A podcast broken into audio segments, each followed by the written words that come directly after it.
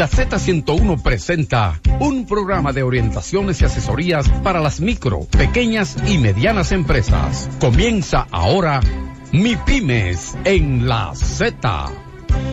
Muy buenas tardes, queridos amigos. Aquí estamos todos los sábados, como siempre. Gracias a Dios para llevarles a ustedes una entrega más de su programa Mi Pymes en la Z. Debemos comenzar agradeciendo eh, todas las felicitaciones y comentarios positivos de, de muchos empresarios que tuvimos contacto en esta semana en algunos eh, escenarios, en algunas celebraciones donde estuvimos presentes, reportándonos de la importancia de mm, el antes y el después en el país de este programa que eh, su objetivo y su meta es orientar, asistir, acompañar y asesorar a, a los MIPIMES de República Dominicana y a los dominicanos que están fuera del país, que vamos a aprovechar para precisamente felicitar eh, a todos los dominicanos. Eh, queremos también saludarles los que quieren y, y, y, siguen este, esta empresa para estar totalmente actualizado en todo lo que es en el ámbito económico, social, político, familiar. Eh, desde aquí, desde la Z, es precisamente el centro operativo, informativo, como dice don Álvaro Arbelo Hijo, la más grande eh, radioemisora iberoamericana y conducida, como dice él, por el gran capitán que es don Bienvenido Rodríguez, que es junto a nosotros el ideólogo de este y junto a Bienchi eh, Rodríguez y doña Isabel y nuestro director Willy Rodríguez y, y, Ricardo Nieves, lo que hemos diseñado este programa, como siempre la Z dando palos y eh, identificando las áreas en las que verdaderamente el país requiere y necesita de un soporte y una plataforma informativa y de apoyo, pues eso es lo que venimos haciendo ya por más de dos años.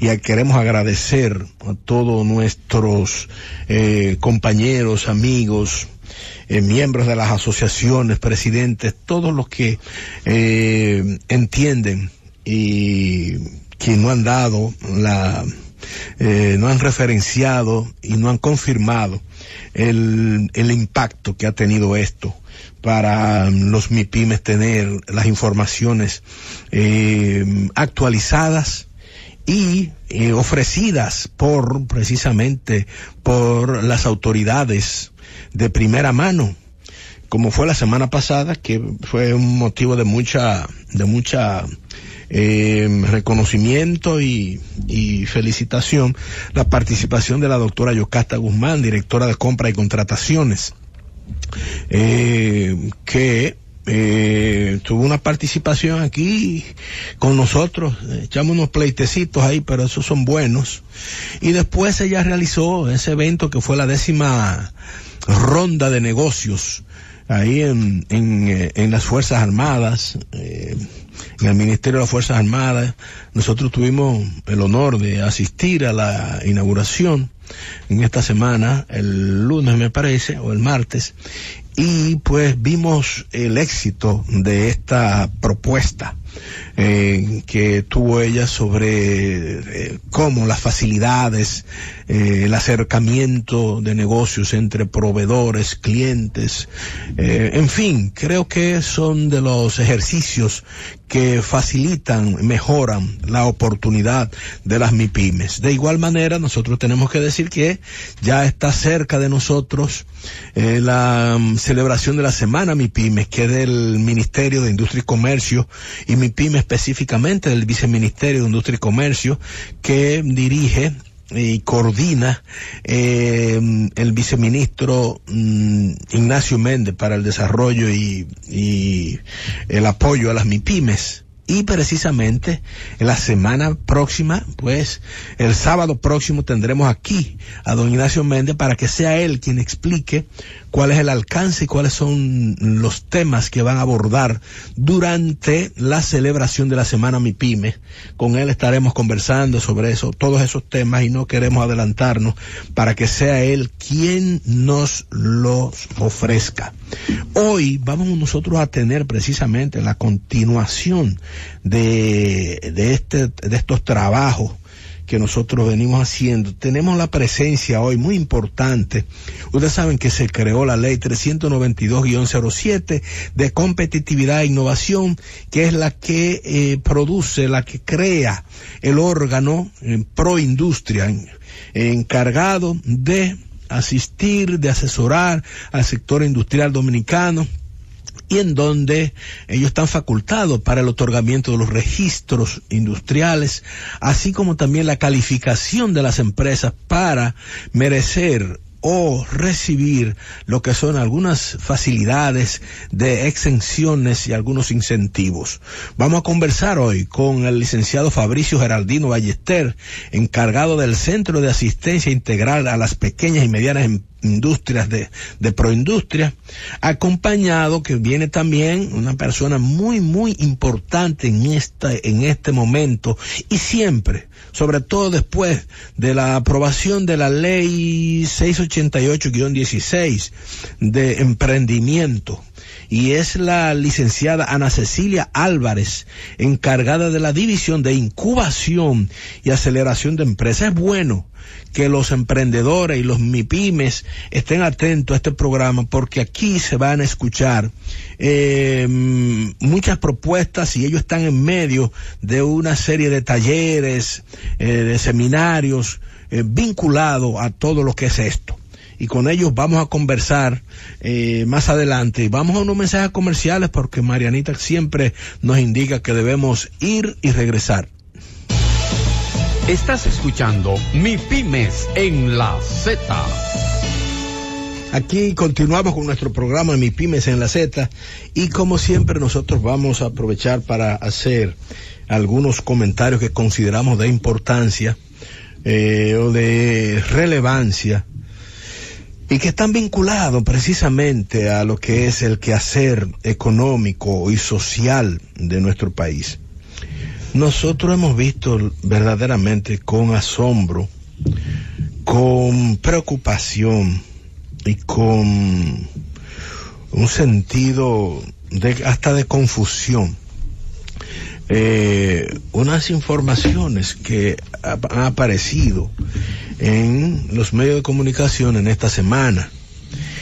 Porque nosotros, esto es un país muy especial, la verdad. Mire, yo tengo en mi poder, y como esto es radio, debo decir que estoy leyendo aquí eh, el periódico Hoy, de fecha 18 de julio. Oiga bien, 18 de julio 2018. Eh, eh, en ese periódico, en, la página 5D, aparece una noticia, oiga la noticia. Hacienda cierra bancas de apuesta en Santo Domingo y Santiago. Durante un operativo se incautaron equipos como computadoras y otros.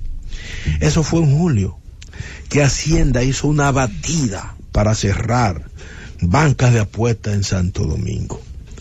Me imagino que esto obedece, obedecía eh, al reclamo de la sociedad de que no se incentive lo que es el azar, sobre todo una población, un país que mm, está con un desempleo eh, por encima de un 14%, y que la fe y la esperanza de los dominicanos esté cifrada en, en las loterías y en las bancas, nosotros entendemos que esa fue la motivación de Hacienda para eh, hacer estos operativos de cierre de bancas de apuestas. Bueno, pues déjeme decirle que no es así. No es así eh, porque ahora precisamente en esta semana y nosotros ya lo sabíamos porque lo habíamos visto en el presupuesto, la, la ley de, de proyecto de presupuesto y ley de gasto público que está depositado en el Congreso. Bueno, pues nada más y nada menos dice que en busca de dinero abrirán puerta a más bancas de lotería algo exactamente contrario a lo anterior. El gobierno dominicano en busca de más recursos económicos, oigan esto, señores, para que ustedes se asombren y se asusten. Óigame, ese, esa, el gobierno dominicano que en busca de más recursos económicos, ¿ustedes saben para qué? Dice la noticia que van a abrir las más bancas, que van a abrir la oportunidad de instalar más bancas. No es legalizar las que estaban ilegales y que estaban cerrando en julio, no. Es motivando a que se instalen nuevas bancas también. Y oiga, ¿para qué es sencillamente? Es para cumplir con el 4% de la educación. Óigame, qué relación tan maravillosa. Necesitamos promover la instalación de bancas y promover el juego precisamente para obtener los recursos para promover la educación dominicana. Mire, esa es una ecuación, esa es un trabalengua que uno, la verdad es que tiene que asombrarse y así lo consigna el presupuesto. O sea, para nosotros conseguir los cuartos de la educación de este país, lo vamos a obtener a través del aumento de la instalación de bancas promovida desde el gobierno. Eso es insólito. Usted sabe lo que se dice sobre ese tema, porque eh, está muy bien explicado. Hay una ley que precisamente eh, una ley, la 139.11, que establece en su artículo 8 o 18, no sé, que se iba a prohibir durante 10 años la instalación de nuevas bancas. Pues usted sabe lo que hace la ley de presupuesto. La ley de presupuesto lo que dice es que se dispone el levantamiento de la prohibición de la instalación de nuevas bancas de lotería se levanta, o sea, faltan tres años y se levanta eh, eh, eh, esa prohibición para rompan fila y rumba abierta para baile. Entonces, cuando uno ve este tipo de cosas, uno le da escalofrío, por lo menos a mí. Y entonces, es interesante el objetivo la iniciativa que indica que los propietarios de bancas de lotería deben regularizarse ante la autoridad competente, oiga, pagando la tasa correspondiente. ¿Cuáles son las tasas correspondientes? Oiga esto, ¿eh? Para que usted entienda eh, la urgencia. Bueno, si lo, lo que se regularice en el primer cuatrimestre del 2019, nada más van a tener que pagar 200 mil pesos lo que se regularice en el segundo cuatrimestre, 250 mil, y lo que se regularice en el tercero, 300 mil. O sea, ese rápido y habrá con solamente 200 mil. Porque si usted espera el tercer cuatrimestre son 300. O sea que usted se gana 100 si usted abre en el primer cuatrimestre. Entonces cuando uno oye, bueno, el gobierno dice que está buscando con esto 8 mil millones de pesos porque de acuerdo al estimado hay cerca de 40 mil bancas ilegales, pero esto no es para las bancas ilegales, esto dice aquí para la instalación de nuevas también. Ahora, oiga que, oiga qué interesante esto. Dice el señor Michel Dicen, que es el presidente de Fena Banca, dice él que ellos están opuestos a eso, a esa regularidad, a, a esa apertura, porque eso lo va a quebrar a ellos. O va a quebrar a los que dice él que están legalmente establecidos. Pero oiga cuál es el argumento que él da dice él que este país está minado por tantos mm, mm, juegos de lotería y que cómo va a permitir el gobierno que se sigan abriendo más si eso le está haciendo tanto daño a la sociedad. Dice él, para precisamente justificar su oposición a que instalen nuevas bancas. Y oiga lo que dice ese señor, mire, en este país hay diariamente 400 sorteos diarios. Y cada tres a cinco minutos hay un sorteo. Mire, señores, eso, eso, yo me estoy riendo, pero eso no da risa. Entonces, esto, señores, yo no sé eh, qué decir sobre esto, porque mire, yo no lo justifico por ningún lado, pero también agregar que eso es para la educación.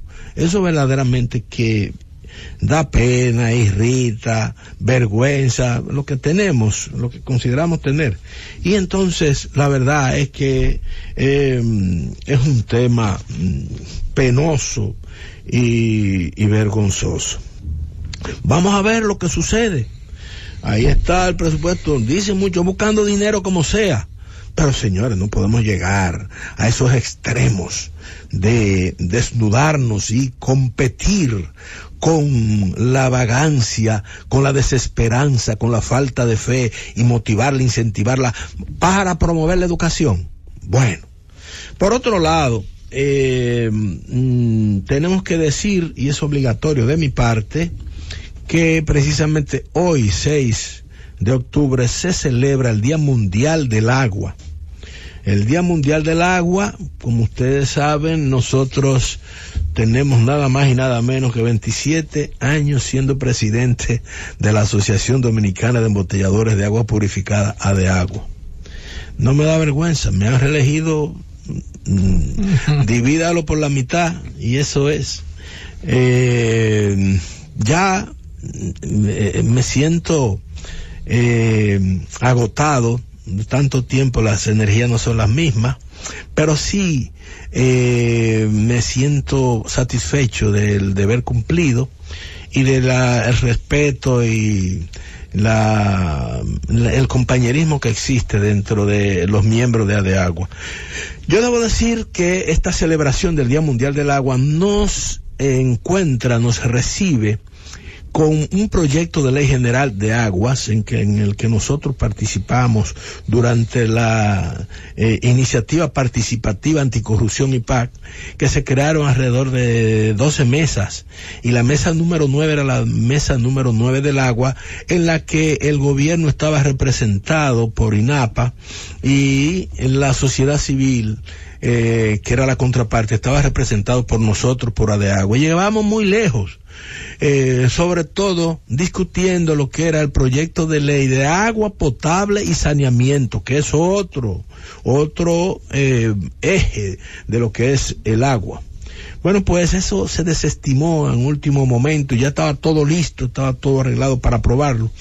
Y eh, pues ahora el Congreso, el Senado, específicamente, está conociendo este proyecto. Eh, yo pienso que lleva un buen ritmo.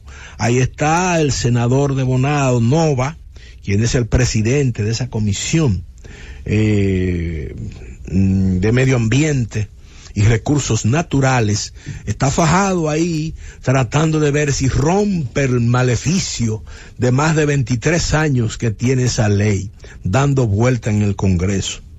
Así nos encuentra esta, eh, el Día Mundial del Agua.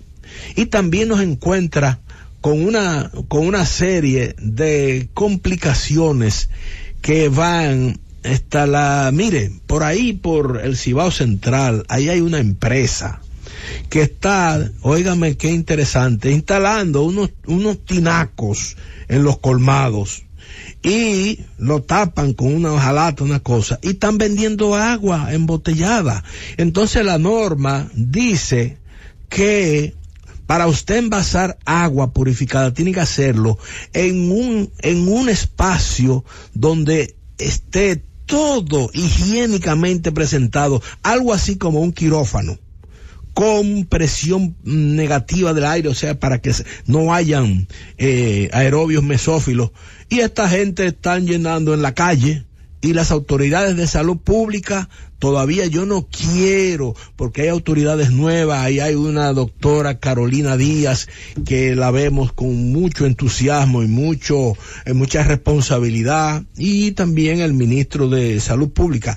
Pero estoy atento, estamos atentos, porque aquella gente están queriendo eh, inducir a salud pública que apruebe eso ese desorden porque tenemos una norma que dice cómo se hacen las cosas. Y si eso se hace, el país entero se llenó de tanque de agua para vender agua eh, embotellada. Dios nos libre de eso. En fin, nosotros tenemos que irnos de nuevo a unos mensajes comerciales y vamos a retornar con nuestros invitados. Estás escuchando Mi Pymes en la Z. Estás escuchando Mi Pymes en la Z. Aquí estamos de nuevo con ustedes para inmediatamente comenzar nuestra conversación con nuestros invitados. Eh, el, el licenciado Fabricio Geraldino Ballester, encargado del Centro de Asistencia Integral a las Pequeñas y Medianas Industrias, eh, y la licenciada Ana Cecilia Álvarez, encargada de la División de Incubación y Aceleración de Empresas. Nosotros estamos muy contentos y agradecidos de que ustedes nos acompañen eh, en esta tarde eh, y siéntanse como en su casa, porque esto, Fabricio, usted es un recurrente visitante porque está dentro de lo que es el calendario de participación. Y hoy queremos hablar con ustedes, pero tenemos la oportunidad de tener con nosotros aquí a la licenciada Ana Cecilia, porque eh, resulta que eh, Proindustria eh, está desarrollando una agenda precisamente vinculada a esto.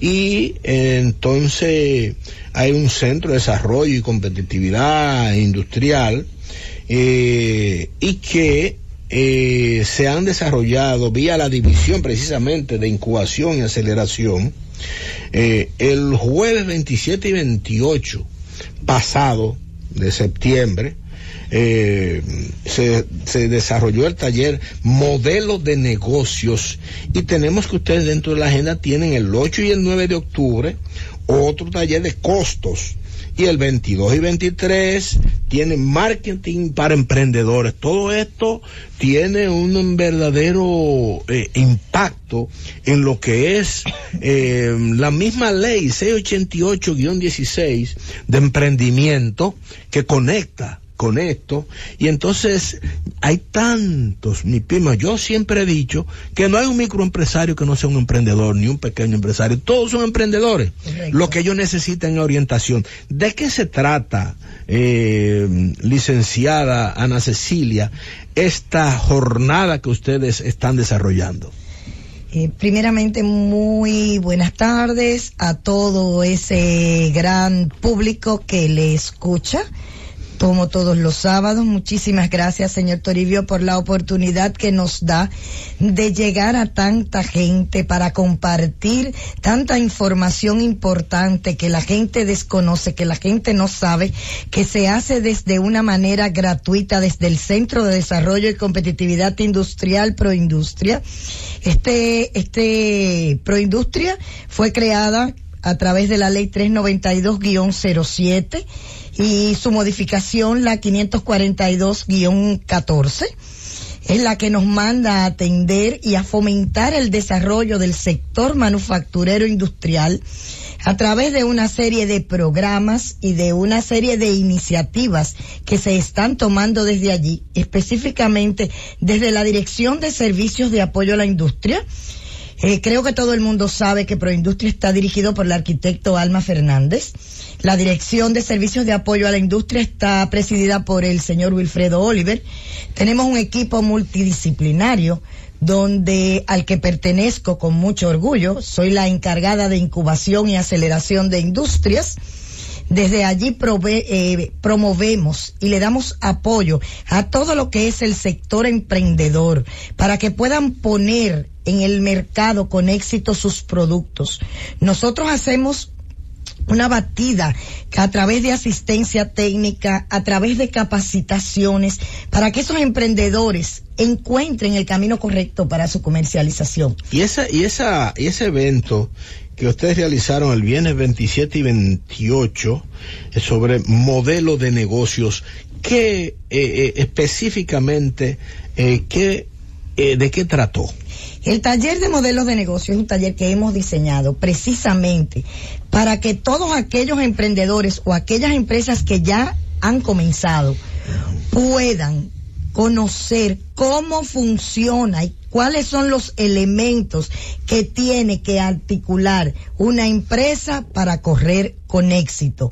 Porque normalmente hay muy buenas ideas, señores, hay muy buenos negocios, hay muy buenos emprendedores, pero al momento de poner cada cosa en su lugar, Sí, los eh, emprendedores se pierden. Sí, el diseño estructural, administrativo y operativo. pierden. Correcto. se pierden, se pierden porque la gente no, eh, no se da cuenta que aunque usted tenga la mejor idea del mundo, usted tiene que tener, saber a qué mercado usted va dirigido. Planificación.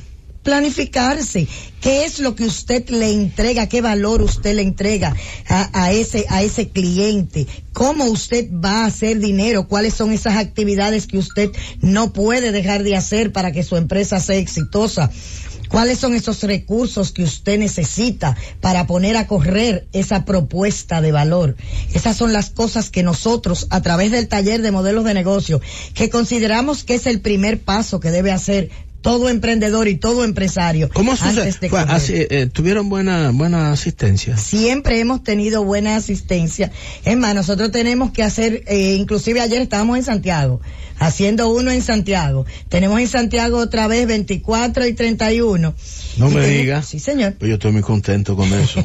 Siempre tenemos mu- eh, muy buena acogida, muy buena asistencia, se llena el salón, siempre tenemos que volver a repetirlo. Nos están pidiendo de nuevo varios talleres más, estamos tratando de, de coordinar.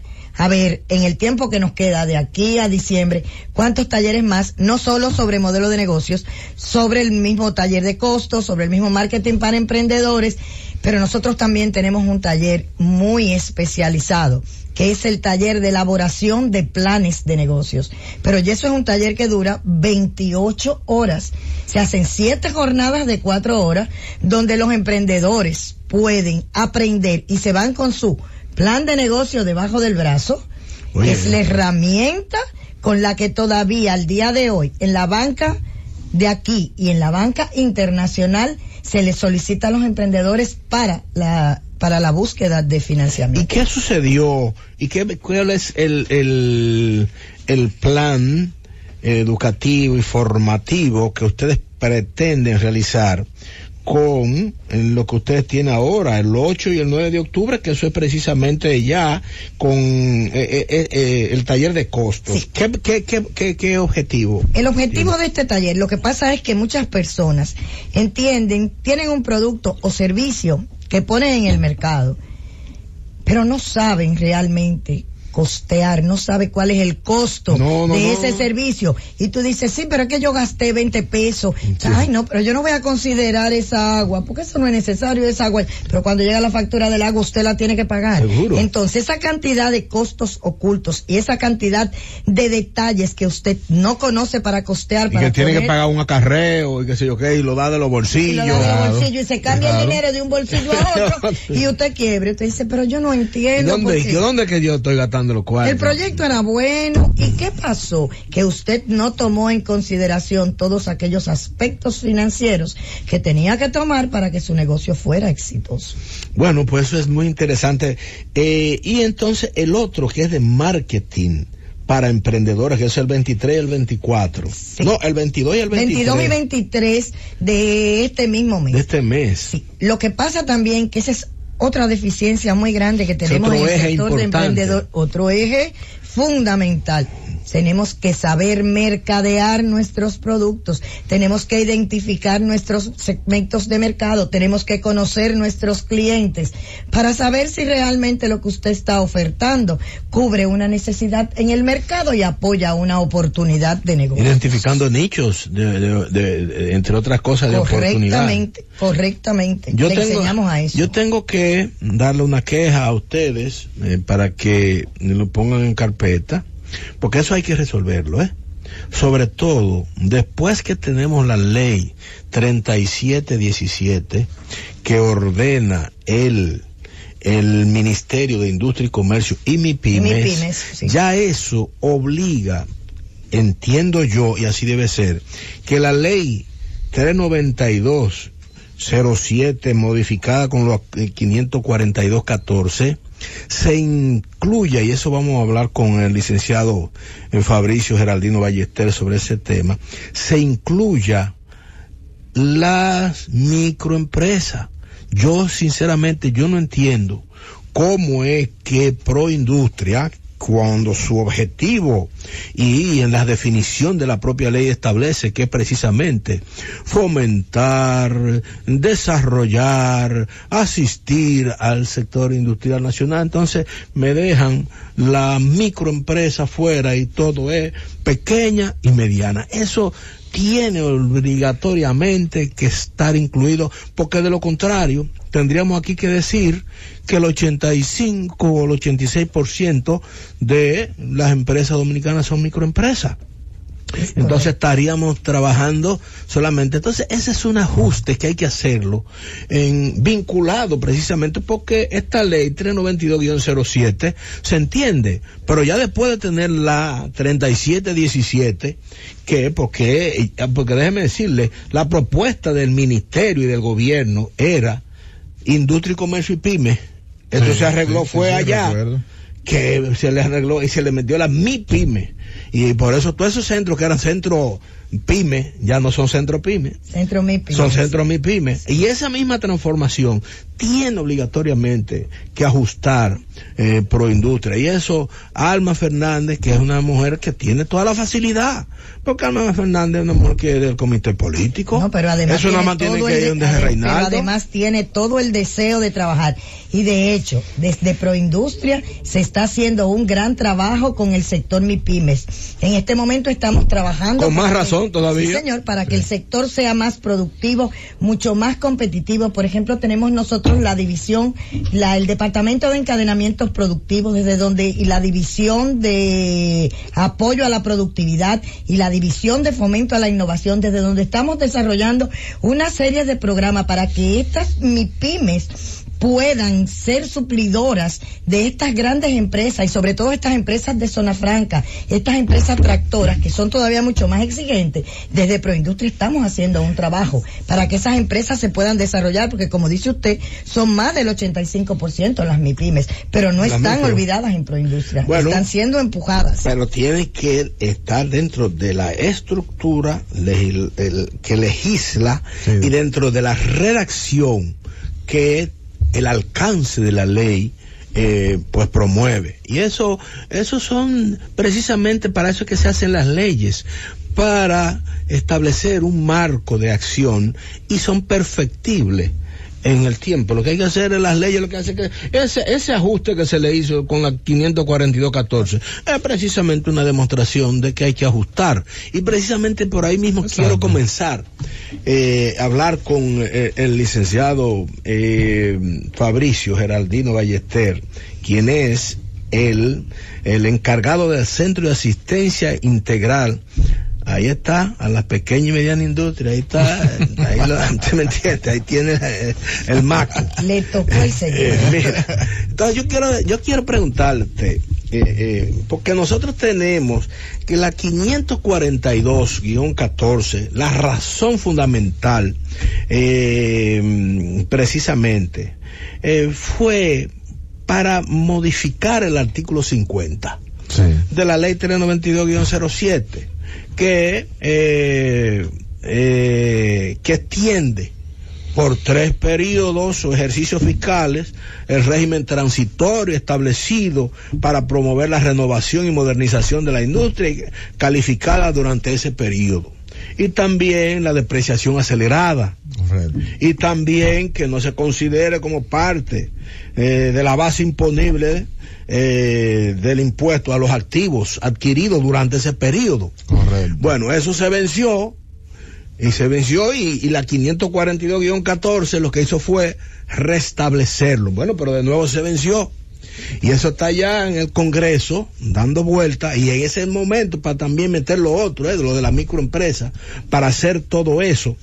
Entonces, eh, ¿en qué está eso? Porque eso que está expresado en esa ley es precisamente uno de los elementos fundamentales para relanzar el aparato productivo industrial que el país ha sufrido una desindustrialización y la idea precisamente de promover esta ley que es precisamente para eh, eh, la renovación y modernización de la industria es imprescindible. Y eso tuvo en un momento, hace dos o tres meses, eh, allá activado dentro del Congreso. Pero yo lo voy a decir con honestidad, se ha caído. Yo quiero que usted me explique bien al país de qué se trata la ley y cuáles son los trabajos que está haciendo Pro Industria después de estos mensajes comerciales.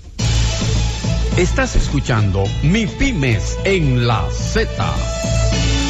Aquí estamos con ustedes conversando con nuestros invitados, el licenciado Fabricio Gerardino Ballester, quien es el encargado del Centro de Asistencia Integral a las Pequeñas y Medianas y pronto a las microempresas, y también la licenciada Ana Cecilia Álvarez, encargada de la División de Incubación y Aceleración de Empresas. Eh, Fabricio, en el segmento anterior eh, le explicaba sobre la ley 392-07 que se ha modificado con la ley 542-14, en donde eh, vimos que mm, tenía tres componentes importantes, que uno era la depreciación acelerada, que se puede multiplicar por dos los porcentajes de depreciación que se aplican a cada una de las cuentas en las diferentes categorías de bienes. La segunda es la deducción de hasta el 50% de la renta neta imponible del ejercicio fiscal del año anterior eh, de las inversiones realizadas en las compras de maquinaria, equipo y tecnología.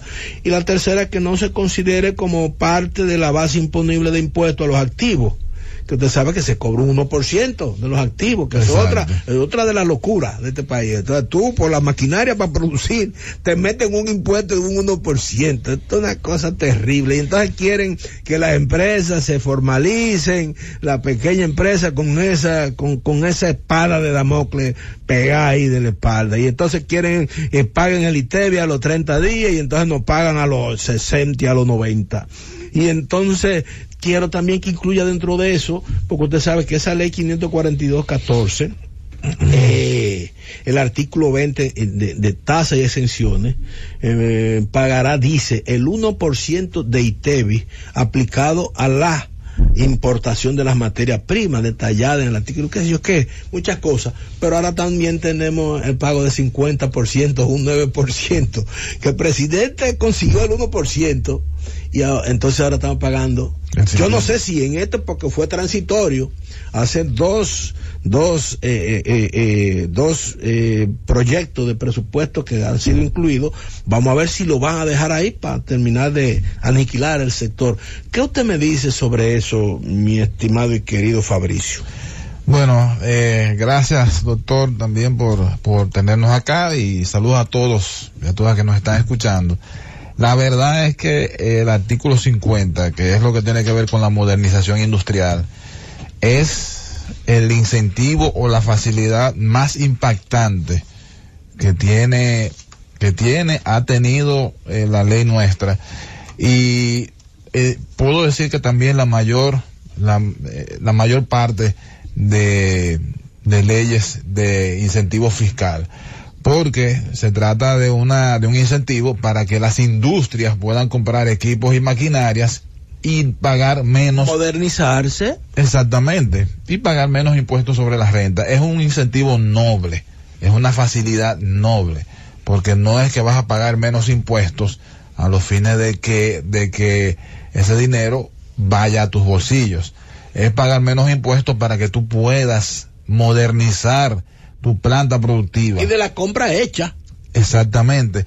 Cuando se estableció el Plan Nacional de Competitividad Sistémico, Sistémica en el 2007. Eh, es la ley 106. Exacto, esa fue... Consejo Nacional de Competitividad. Ese fue uno de los pilares y fue que se detectó, se diagnosticó la obsolescencia del aparato productivo en sentido general. Máquinas eh, fuera, fuera eh, máquinas obsoletas por, por la mayor parte del sector industrial. Con adaptaciones, con alambre dulce y todas esas cosas. Entonces, entonces, entonces se planteó el tema de la reconversión industrial. Sí. Y es por eso que nace en la ley 392-07 ese incentivo para el sector industrial, el sector manufacturero. Como usted muy bien expresó, eh, primero perdió vigencia el primero, el primero de enero del 2014, ya ahora eh, perdió vigencia el primero de enero del 2018. Porque fue por tres años, adicional, el 14, 15, 16, 17. Exacto. Desde enero, la dirección de Proindustria sometió al Senado una propuesta de modificación para prorrogar para prorrogar ese mecanismo, esos incentivos, específicamente los del artículo 50. Nuestra directora. Pero eso está contenido en el artículo 17 de la 542. Sí. El guion, el guion 14. Sí. En la modificación del artículo sí. 50. Sí. O sea que ahora hay que modificar el artículo 17. Es de la 542. Exacto, exactamente. Para ajustarlo. Exactamente.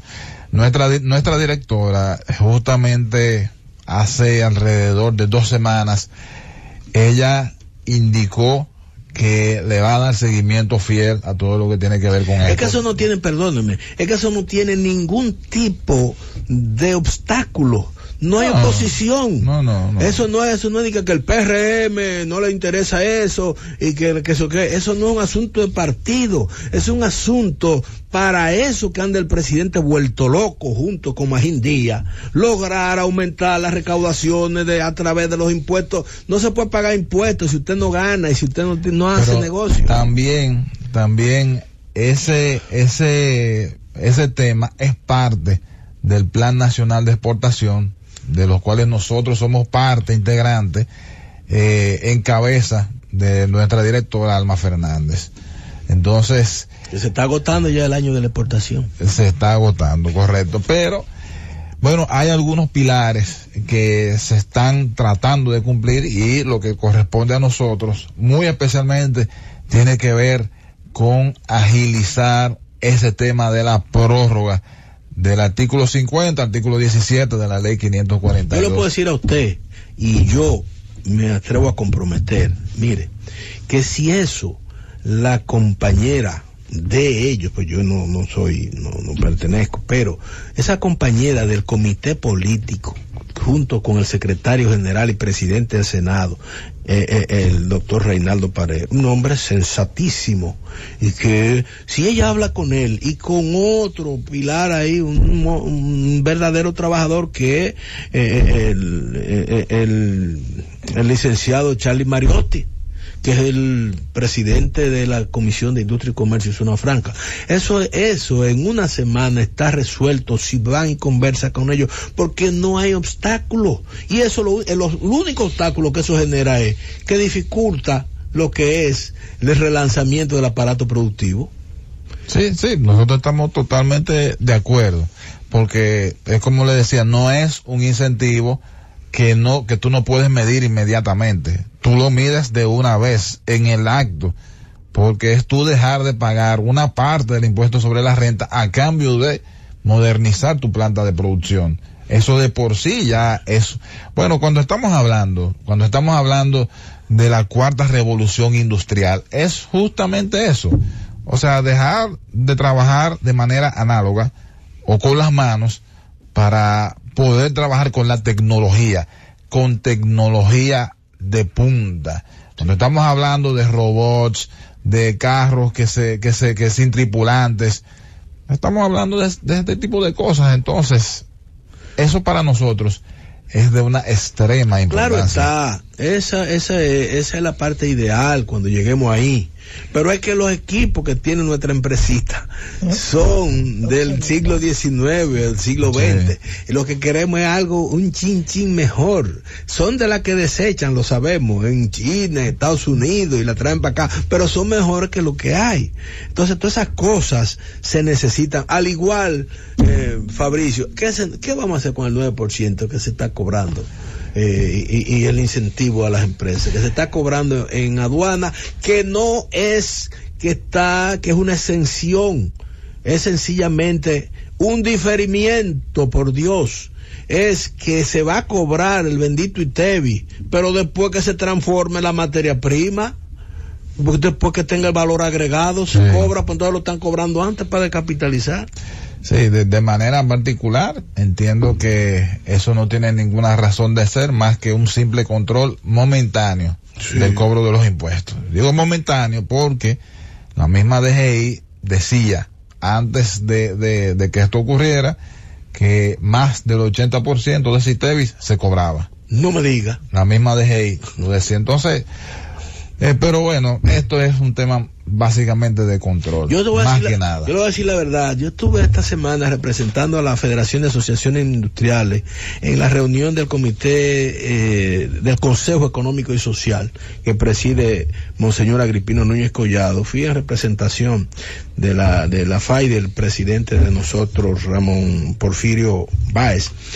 Y casi estuve a punto, porque dentro de la ley 142.15 que crea el Consejo Económico y Social, a pesar de que es un órgano que está en la constitución ya establecido, sí, sí. Eh, tiene rango constitucional y también está en la ley 1-12 de Estrategia Nacional de Desarrollo, en el artículo 33, que es un instrumento de consulta del gobierno. Yo por poco planteo ahí que el Consejo Económico y Social debe recomendarle al Poder Ejecutivo, como es un órgano de consulta del Poder Ejecutivo, que retire el bendito cobro del 9% o el 50% del ITV en aduana. Que eso no genera ningún beneficio tributario ni impositivo porque lo van a cobrar después. Entonces yo... Se cobra como quiera que sea. Se, se cobra como quiera que sea. Finalmente, eh, eh, eh, Fabricio, hay un tema también importante que fueron excluidos, sobre todo aquellos de la industria gráfica, que se dijo que fue de manera involuntaria eh, y que eso está a la espera también en la modificación.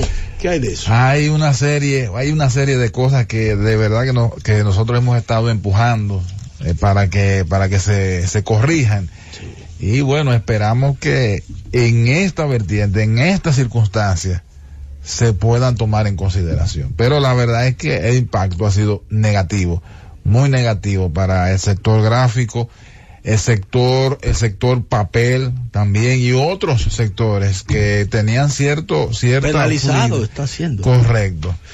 Bueno, señoras, a ustedes nosotros tenemos que agradecerle, pero tengo que felicitar a FENACODE, la Federación Nacional de Comerciantes Tallistas sí, de Provisiones, que recibimos hoy la invitación, la recibimos aquí, que, que celebró su 42 aniversario con un almuerzo, donde estuvo eh, nuestro amigo Antonio Siriaco, familia mía, yo soy siriaco por algún lado. Eso fue el pasado viernes, 5 de octubre. Mucho, bueno, felicidades. Ellos saben que son de las, de las, de las emblemáticas, de las más eh, fuertes. Doctor, reiterar nuestros cursos para, para el 8 y el 9, cursos de costos. Sí. Eh, allá en Proindustria, Ana. Sí, no solamente me gustaría reiterar que tenemos este programa de capacitación con el taller de costos los días 8 y 9 de este mes en curso de 9 de la mañana a 12 del mediodía, ambas jornadas en el Salón de Capacitación del Centro de Desarrollo y Competitividad Industrial Proindustria, lo mismo que nuestro taller de marketing para emprendedores los días 22 y 23 en el mismo horario y en el mismo lugar. Pero me gustaría reiterarles a todos los emprendedores a nivel nacional y a todas ellas, a todo ese sector MIPYME que tiene que ver con el sector que tiene proyectos o ideas de negocios que tienen que ver con manufactura, que se acerquen a Proindustria, que desde allí tenemos una serie de servicios gratuitos. Gracias. Bueno, buenas tardes y ahora quédense con Camino Olímpico. Estás escuchando Mi Pymes en la Z.